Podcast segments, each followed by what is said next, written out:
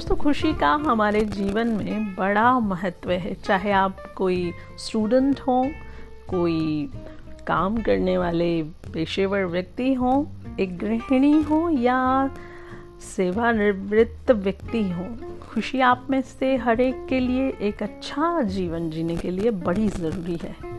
यह व्यक्ति की भावनात्मक कल्याण के लिए भी बहुत आवश्यक है। दोस्तों, अगर कोई व्यक्ति भावनात्मक रूप से स्वस्थ नहीं होता तो उसके समग्र स्वास्थ्य में जल्दी गिरावट देखने को मिलती है। भले ही खुशी बेहद ज़रूरी है, पर दुर्भाग्यवश लोग उन तरीकों पर ज़्यादा ध्यान नहीं देते जिससे वे खुद को खुश रख सकते हैं। वे सब अपने व्यवसायिक जीवन और ज़िंदगी के अन्य कार्यों में इतने तल्लीन हैं कि वे जीवन के अच्छे क्षणों का आनंद लेना भी भूल जाते हैं।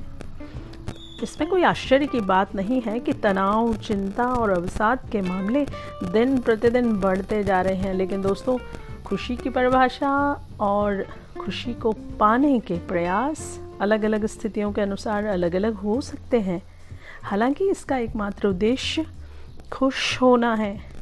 आप अपने जीवन यापन के लिए जितनी मेहनत करते हैं, अगर उतनी मेहनत खुशी हासिल करने के लिए करेंगे तो आपके जीवन के मायने ही बदल जाएंगे। जी हाँ दोस्तों, तो रहिए खुश और खूब खुश रहिए और दूसरों को भी खुशी बांटने का काम कीजिए। और हम आपसे मिलते हैं एक और एपिसोड में इसी तरह।